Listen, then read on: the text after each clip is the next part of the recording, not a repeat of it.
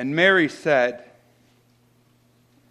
"My soul magnifies the Lord, and my spirit rejoices in God my Savior. For he has looked on the humble estate of his servant. For behold, from now on, all generations will call me blessed. For he who is mighty has done great things for me, and holy is his name. And his mercy is for those who fear him from generation to generation. He has shown strength with his arm. He has scattered the proud in the thoughts of their hearts. He has brought down the mighty from their thrones and exalted those of humble estate. He has filled the hungry with good things, and the rich he has sent away empty. He has helped his servant Israel in remembrance of his mercy, as he spoke to our fathers, to Abraham, and to his offspring forever." You can be seated as we pray.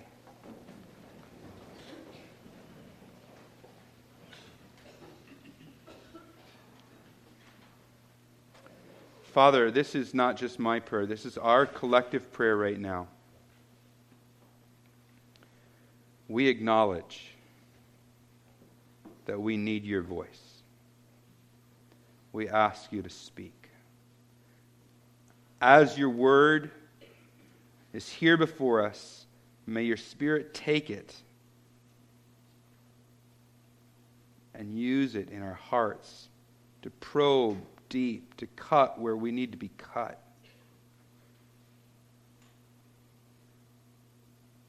That's our prayer, Lord. And we ask it in Jesus' name. Amen. Hold on to your seats, everybody. I'm about to make an announcement that could leave some of you shrieking with excitement. Disney has announced the release date for Frozen 2. It's November 22nd, 2019. Nicely done. Okay, so for the biggest fans out there, that's old news. But we should at least be curious about this Frozen 2, because it's actually really hard to make a sequel to a successful musical. That's because what makes a musical magical is the unique combination of a particular moment and then a song that gives perfect voice to that moment. It's the combination of that moment and that song that's so moving. So you have what was referenced a moment ago, Let It Go in Frozen. In Les Miserables, you have One Day More.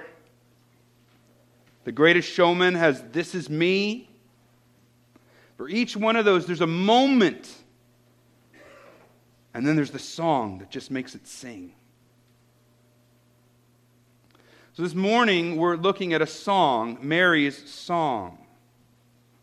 But if we're going to hear Mary's song with the right ears, we have to understand the moment in which it was sung. So, I want to take the first part of the sermon, just set up that moment, but I'm going to do it for you by way of an analogy. Imagine there's an old Western movie. It's called Blackaby Comes to Blackfoot. As the movie begins, trouble has fallen on the little town of Blackfoot because the bad guys have been able to take over the place. It's corrupt. It's a miserable place for everyone to live. The only way to get ahead is to sell out and join the villains. And as you see in the movie, that doesn't always end well either. The lone bright spot in Blackfoot is Julia. She's doing everything in her power to fight the corruption. But of course, she's powerless in the face of that entrenched evil. And that doesn't keep her from striving with every fiber of who she is to try and save her little town. Now, as the movie unfolds and depicts the dark situation in Blackfoot, it occasionally cuts away and introduces you to a new character, a character that doesn't live in Blackfoot. The first is Frank. He's a gruff, straight-talking cattleman who's a crack shot and as honest as the day is long. Then there's Hector. Hector is an ex-con who's gotten himself now on the right side of the law. And he's looking to make right his wrongs. And of course, Blackaby himself, an intriguing wanderer with a noble streak in him. He's always looking out for the victimized. He's complex, but you can't help but root for him, not just because his name's in the title of the movie. Now, toward the end of the movie, of course, Frank and Hector have found their way to Blackfoot. And there's a scene, since it's a Western, it's taking place, of course, in the saloon. Frank's playing poker, somehow taking money from the bad guys despite their cheating.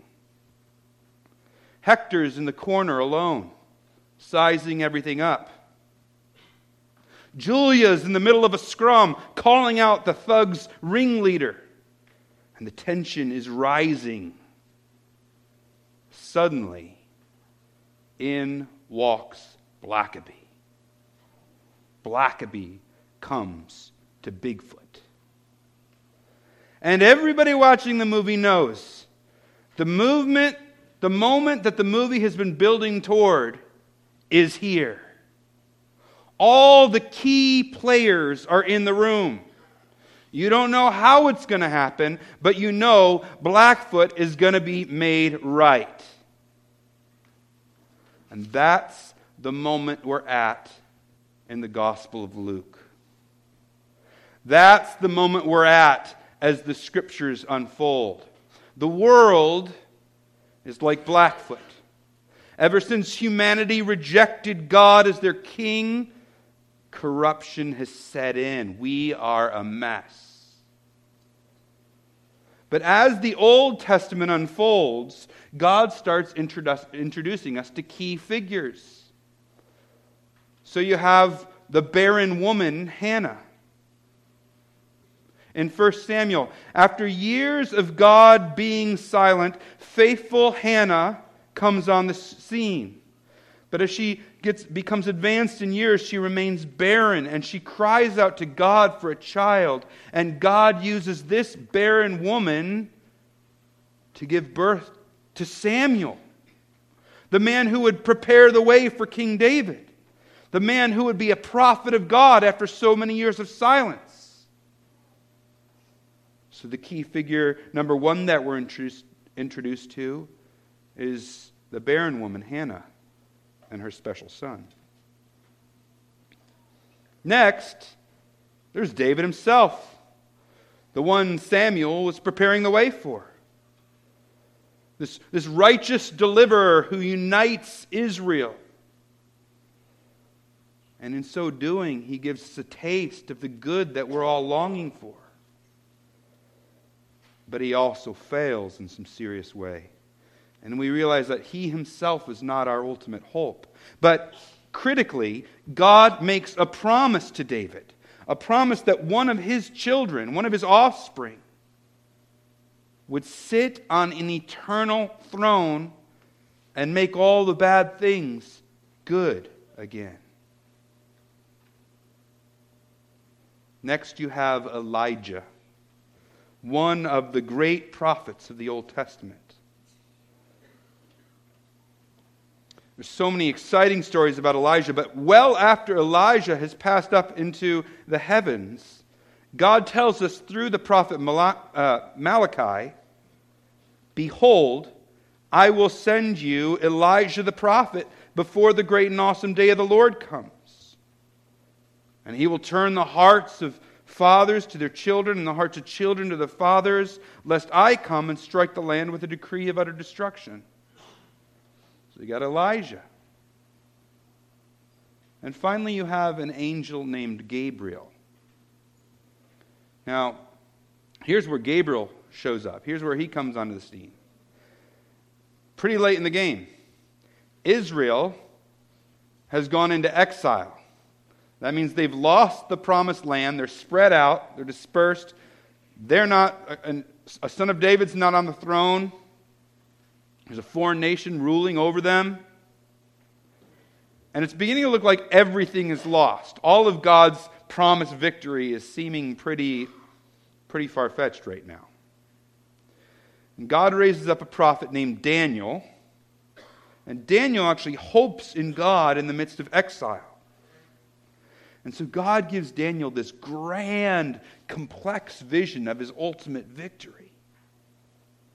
But the vision's so complex, Daniel's like, I don't even understand what's going on in this vision. And so God sends the angel, Gabriel, to come and announce the details of God's victory. So Gabriel is the mouthpiece explaining God's victory plan. Hannah, barren woman, and her son. David, David's son.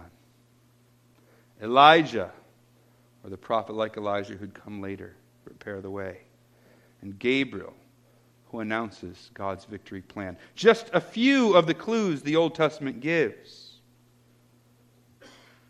But then, about 100 years after Daniel, God goes silent.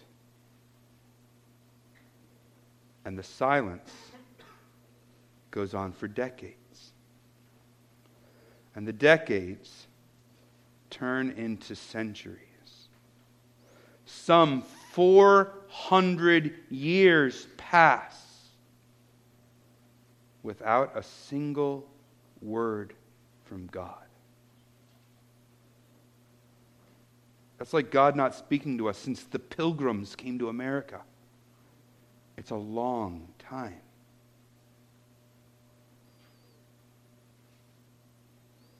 Then suddenly, in Luke chapter 1, Gabriel appears on the scene. And who does he appear to? A barren couple. And Gabriel tells them that the child born of them will come, quote, in the spirit and the power of Elijah. And then the camera flashes to another scene. Over here we have Gabriel again. This time he's announcing to a young virgin that she too will give birth. This child will come upon her not through natural relations, but by the Holy Spirit. And Gabriel says, of this child, God will give to him the throne of his father David. Flash, flash, flash. Barren woman conceives. Elijah coming to prepare the way. David's promised son arrived. And Gabriel's the one announcing it all. All the key players are in the room. Something big is about to happen. Big is an understatement. This, described in Luke 1, is the greatest moment in history. Because this means that God has broken into our mess. The movie of human history is reaching its climax. The good God is stepping in to right the mess.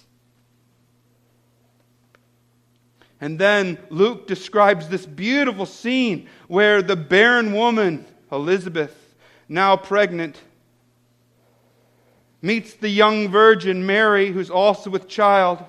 And the barren woman's Elijah, that's John the Baptist, leaps with prophetic joy at the mere presence of the baby, Jesus, in his mother's womb. And in this moment, all of creation is calling for a song. If ever there was a time for a song, this is it. And there are songs. There's Mary's song, which we often call the Magnificat. After that comes Zechariah's song, which is called the Benedictus. Then the angel song, Gloria in excelsis Deo. And even after that, Simeon's song, Nunc Dimittis. Such a moment. Such a great moment. And such songs. It's no wonder singing and songs are such a crucial part of Christmas time. We sing God and sinners reconciled. We sing, He comes to make His blessings flow as far as the curse is found. We sing, Word of the Father, now in flesh appearing. Oh, come, let us adore Him. But the very first person to realize what was happening was Mary. And so Mary is the first to offer a song. And what a song it is. The Spirit inspired it. It perfectly captures this glorious moment. So I think I've set up the moment for us, the great moment. So now let's dig into the great song that was paired with that great moment. I want to look at the song. It's what I read, verses 46 to 55. I hope if your Bibles are closed, you've opened them back up. Because I want us to be looking at what's actually there. Here's what I want to do. I just want us to notice 4 important features of the song. 4 important features of the song. First, notice the singer that's chosen to sing it. Mary. A nondescript young girl from a nondescript town. She's not nobility. She's not formally trained as a theologian. Most likely, she's not even literate. From the world at that time's perspective, she's really got nothing going for her. Not only that, she's now pregnant out of wedlock. And yet, she's the one that God has give voice to the song of the incarnation. That says something about our God. He doesn't value like the world values. He doesn't measure like the world measures. Young Mary may have had little going for her from a worldly point of view. But she was longing for the moment when God would step in and make things right. Or we could say she had faith. Despite the 400 years of silence, she was putting her hope in the truths of the Scriptures, and she believed God would save. So when she learns that the moment is happening, she sings. The nobody, Mary, sings. So that's the first thing we notice. It's who sings this song, and it's important. Second, notice the focus of Mary's song. In the first line, she says, "My soul magnifies the Lord. And my spirit rejoices in God my Savior." When you magnify something, it means just make it big. Now, of course, God can't really get any bigger. It's not like we humans can make God bigger. But our perception of Him can get bigger. There's an illustration of this. There's a magnifying glass, right, that magnifies things. It takes something really, really small and magnifies it so that we can see it. But there's another kind of magnification, and it's what a telescope does, right? It looks out at something that looks like a speck in the sky, but is actually quite big. It's just because of our vantage point where we're situated that it seems small. And the telescope overcomes some of our natural limitations and helps us see how big it really is. So when she's calling on her soul to magnify the Lord, she's saying, let's be like a telescope. Let my soul be like a telescope to just help us humans who have such a limited vantage point of the greatness of God. Help it show what a great God we have. So Mary's soul is so caught up in the joy of what her Savior's done that she calls on her soul to magnify God. She wants to make much of God. Said the second observation is what the focus of the song is. She wants to make much of God. And this, after she says that, everything she says in the song is about what God's done. After the first line, it's really just a list of 10 things that God has done. Look with me. Verse 48. God has looked on the humble estate of His servant. Verse 49. He has done great things for me. Verse 51, He has shown strength with His arm. Again in verse 51, He scattered the proud. Verse 52, brought down the mighty. Again in verse 52, exalted those of humble estate. And then verse 53, filled the hungry with good things, and again sent the rich away empty. And verse 54, helped His servant Israel. And even in verse 55, it talks of how He has spoken to our fathers. You see what she's doing? She's just saying, I want to magnify God. Here's what God's done. He's done this. He's done this. He's done this. He's done this. He's done this. Except for it's much more poetic and beautiful. Magnify the Lord, she sings. Then she states over and over all the great things He's done. This song is a humble but effusive ode to God. Just one thing that puts an exclamation point on this. At the end of verse 48, she actually speaks of herself on how all generations will call her blessed or blessed. Now it's interesting because some have actually taken this and made it a word of veneration for Mary, the Blessed Virgin, as if she is something great. Now, she is a remarkable woman, but that's not why she is saying it. She's not saying, everyone will call me blessed. That's the opposite of what she's trying to do. She means that future generations will look at her and marvel at God. They'll see her and think, wow, what a God who blessed her that way. That simple servant girl like her can be made a mother of Jesus. Should make us marvel not at her, but at her God. That's the second thing we notice.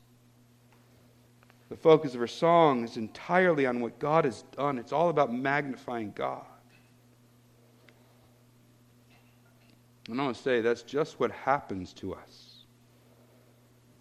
When we realize just how hard and dark our world is, and then come to grasp that God has done something to make it right.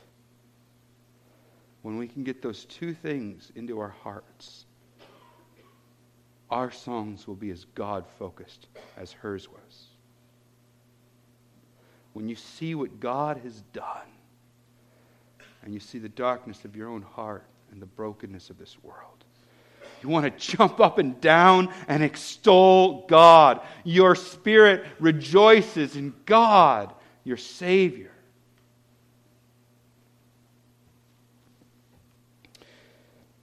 Now, the third thing I want us to notice about this song is how Scripture saturated it is.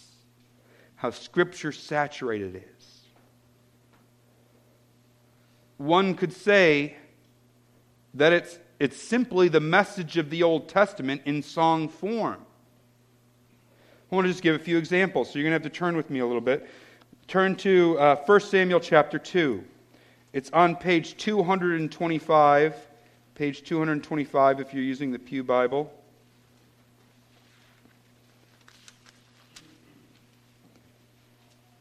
Remember barren Hannah? Once Samuel's born, she sings a song too. 1 Samuel chapter 2. And Hannah prayed and said, listen. Listen to how much Mary's song echoes Hannah's. My heart exults in Yahweh. My horn is exalted in Yahweh. My mouth derides my enemies because I rejoice in your salvation.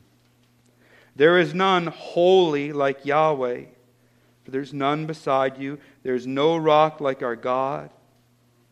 Talk no more so very proudly. Let not the arrogance come from your mouth. For Yahweh is a God of knowledge. By him actions are weighed. The bows of the mighty are broken, but the feeble bind on strength. Those who are full have hired themselves out for bread, but those who are hungry have ceased to hunger. The barren has borne 7, but she has many children. But she who has many children is forlorn. Yahweh kills and brings to life. He brings down to Sheol, and he raises up. Yahweh makes poor and makes rich. He brings low and he exalts. He raises up the poor from the dust. He lifts the needy from the ash heap to make them sit with princes and inherit a seat of honor. The pillars of the earth are Yahweh's, and in them he has set the world. Do you see just... so much of that song is right in Mary's song. That's just one example. Turn to Psalm 98. Psalm 98. It's on page 500. I'll just read the first 3 verses here. Again, I have chosen this because it's a good example, but you just open up to any page of the Psalms and read the songs and you're going to hear themes that Mary's singing. So Psalm 98, page 500, the first 3 verses. Oh, sing to Yahweh a new song, for he has done marvelous things. His right hand and his holy arm have worked salvation for him. Yahweh has made known his salvation. He has revealed his righteousness in the sight of the nations. He has remembered his steadfast love and faithfulness to the house of Israel. All the ends of the earth have seen the salvation of our God. You hear the themes. I'm doing a 1-year Bible reading, which I'd commend to you for this new year. And I'll also encourage you. I was reading in Ezekiel, which means I was about a month and a half behind this week. Got some reading to do to catch up. But I was reading in Ezekiel, chapter 21. And I was thinking about Mary's psalm. And there it is in Ezekiel 21. I'm just going to read verse 26. It says, Thus says the Lord Yahweh, remove the turban and take off the crown. Things shall not remain as they are. Exalt that which is low, and bring low that which is exalted. I mean, it's Mary's song, right? The point is, almost anywhere you prick the Old Testament, you're going to find these themes. Now, what that means is Mary knew her scriptures. She wasn't theologically trained. She likely wasn't literate, but she knew the scriptures. No doubt she sang the songs of the Scriptures. Everyone agrees she must have known Hannah's song probably by heart. Probably Miriam's song. Probably Deborah's song. Maybe she could sing all the Psalms like today's teens can sing all of Taylor Swift's songs. and she likely memorized swaths of Scripture. You see, her young heart had been molded and shaped not by the culture surrounding her with its competing interests, but by the Scriptures. The heartbeat of the Bible becomes the pulse in her veins.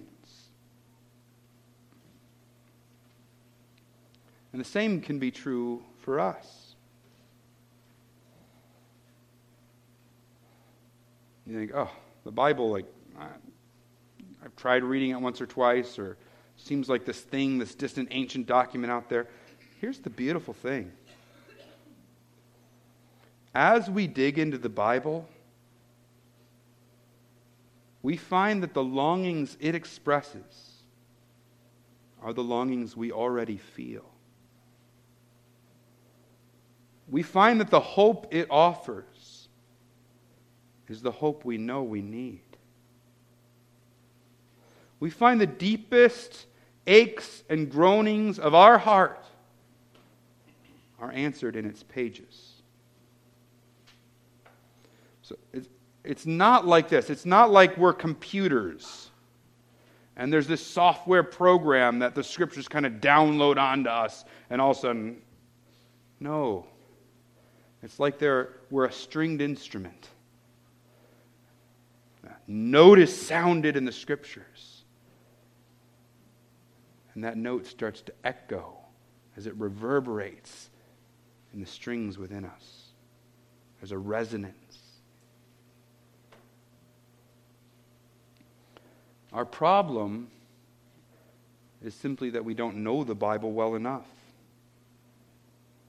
That's why we don't sing its songs.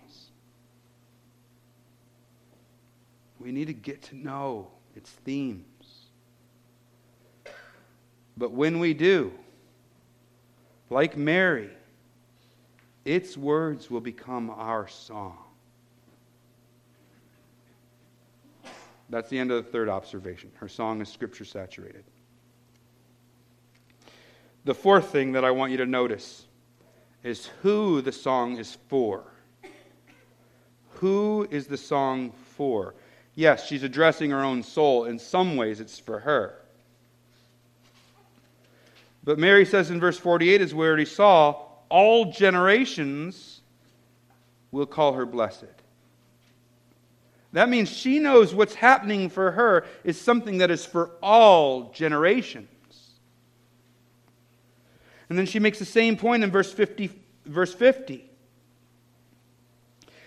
She says, this mercy that I'm talking about, that I've just sung about, the mercy that God's shown me, isn't just something for me. The one who's done great things for her isn't stingy. The mercy is for all who fear him from generation to generation. So she gets that the song she's singing is a song that belongs to all generations. And to underscore this point, she ends the song with a reference of God's covenant to Abraham and to his offspring. Now, you might remember that the covenant to Abraham included that through his seed, all the families of the earth would be blessed.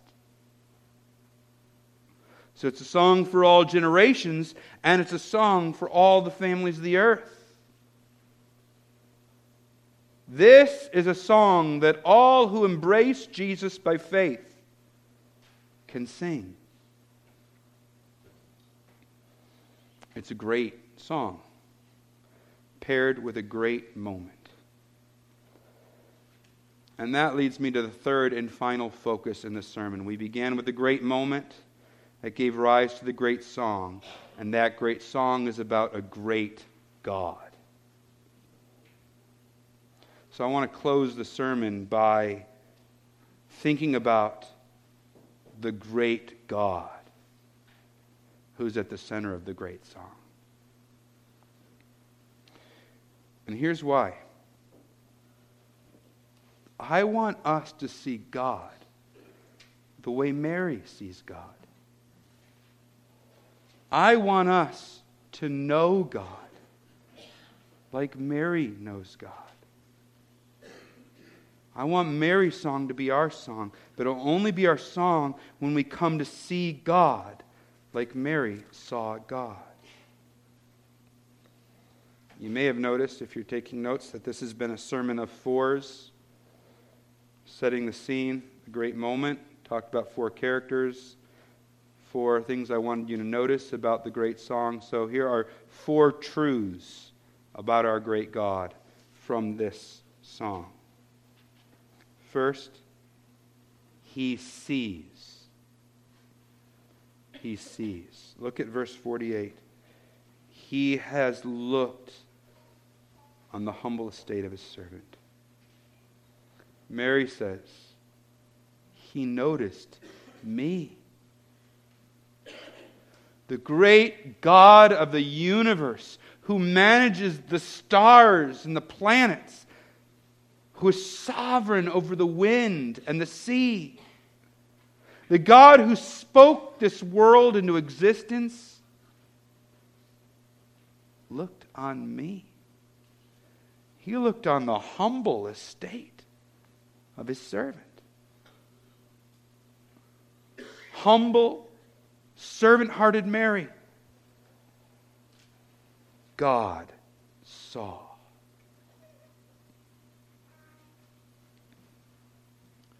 And if God saw Mary, He can see you. Your life that's coming unraveled faster than you can try and put it back together, He sees. That confused, desperate situation that you don't even know to make heads or tails of, He sees. That heartache you feel with sharper pain this time of year, He sees. Sometimes it's all you need to know, that what you're going through is seen. And God sees. But God does more than see. Second thing about this great God, He also reverses our plight. He reverses our plight. I'm sure you noticed the reversals in verses 51 to 53. There's a moral reversal. The proud are scattered. There's a social reversal. The kings are brought low and those of humble estate are exalted. There's a material reversal. The rich are left empty, while the hungry are fed. But Mary isn't trying to say that every king who has ever lived is brought low and impoverished because of what Jesus coming. And every poor person who ever lived is going to be exalted. She's not trying to say that everyone who has money ends up broke and all the poor people end up rolling in cash. She's saying that the broken, disordered system of this world is going to be fixed. The way this world works will fade, and it'll give rise to the way God's kingdom works. And this new kingdom will bear little resemblance to the old. Our broken world gives advantages to those with power, those who are self-reliant, those who can climb to the top of their heap and thump their chests. But God's kingdom exalts those who are low, those who realize their need, those who grasp their smallness, those who reel beneath life's crushing load, those that feel their need for Him. And more often than not, those are the people whose situation in a literal way has brought them low. You see, in the coming of Jesus, we see God's commitment to fix this disordered world, to lift up the humble and to crush the self-righteous and proud. Now it's true that we won't see that fully come to fruition until Christ comes again. But the coming of Christ in the incarnation with Mary is the commencement of God's rescue plan. The spaceship might not be in orbit yet, but the countdown has begun. Commence sequence for rescue in 10, 9, 8, like that, right? God sees your plight and He's done something about it. Christ has come, and we know He'll come again. And when He comes again, we will enter into a kingdom where the broken plight of our world is reversed. Where tears you cry are wiped away. Where pain you carry is lifted. Where the ashes on your head are replaced with a beautiful headdress. That is the way of our great God. He sees, He reverses our plight, and third, He keeps His promises. That's Mary's focus in verses 54 and 55. She talks about how God told Abraham 2,000 years before Mary lived that He was going to do something to fix the broken world. He would replace the curse with blessing. God sends prophets reminding Israel that salvation is coming, but God's people waited, and they waited. At Mary's point, they'd waited 2 millennia after the promise of Abraham. They waited 400 years after the last prophet had spoken, but none of God's promises fail. What He says He will do, He will do. He is completely trustworthy. And Mary realizes that that promise is being kept in her, and she celebrates. And I want us to have that same confidence in God. I want us to see God like she did. I want us to know that God keeps His promises. And that brings me to the fourth thing I want to say about our great God.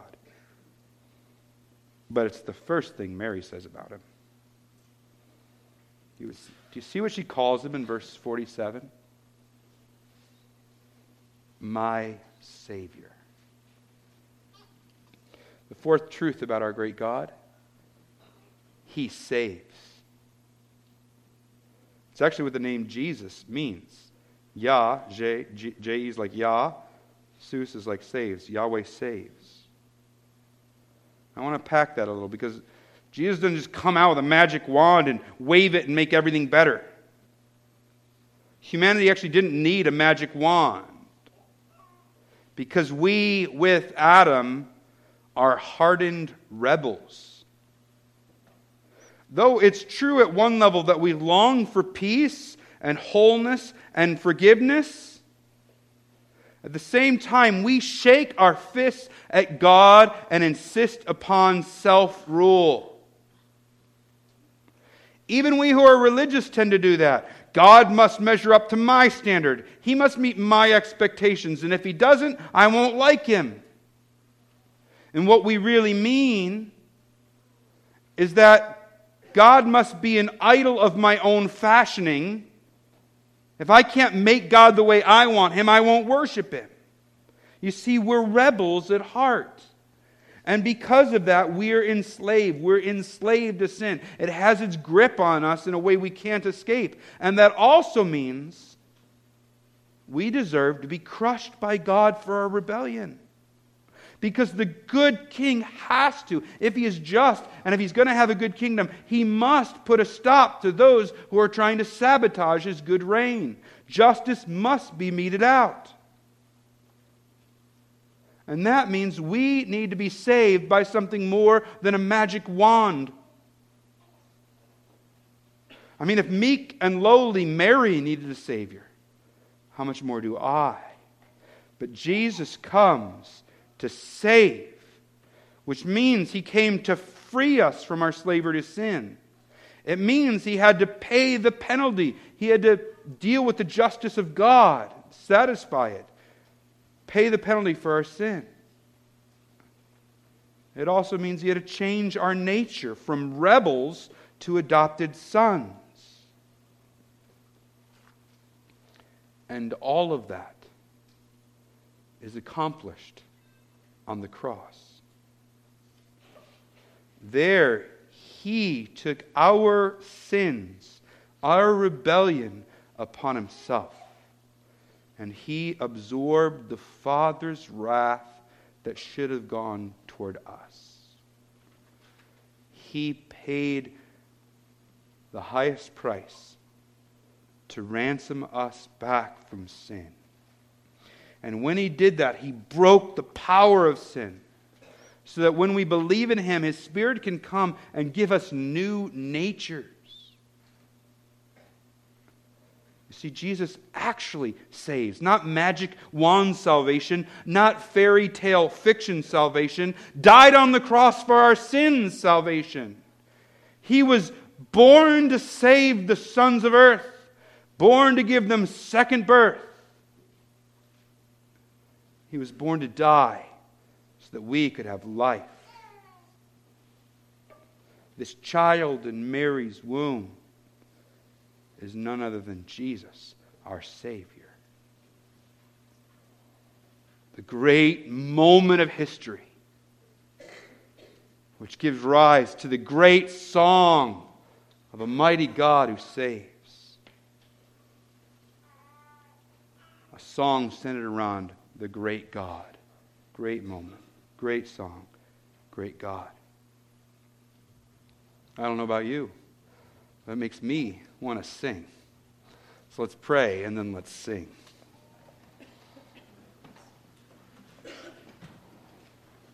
Father, help us to see You like Mary saw You. Give us just a glimpse of what we're seeing in this song. And may our hearts right now sing. Sing because You've commenced Your rescue plan in Christ. Sing because of who You are. Sing because we're not dead in our sin. You, O Lord, You alone can rescue. Amen.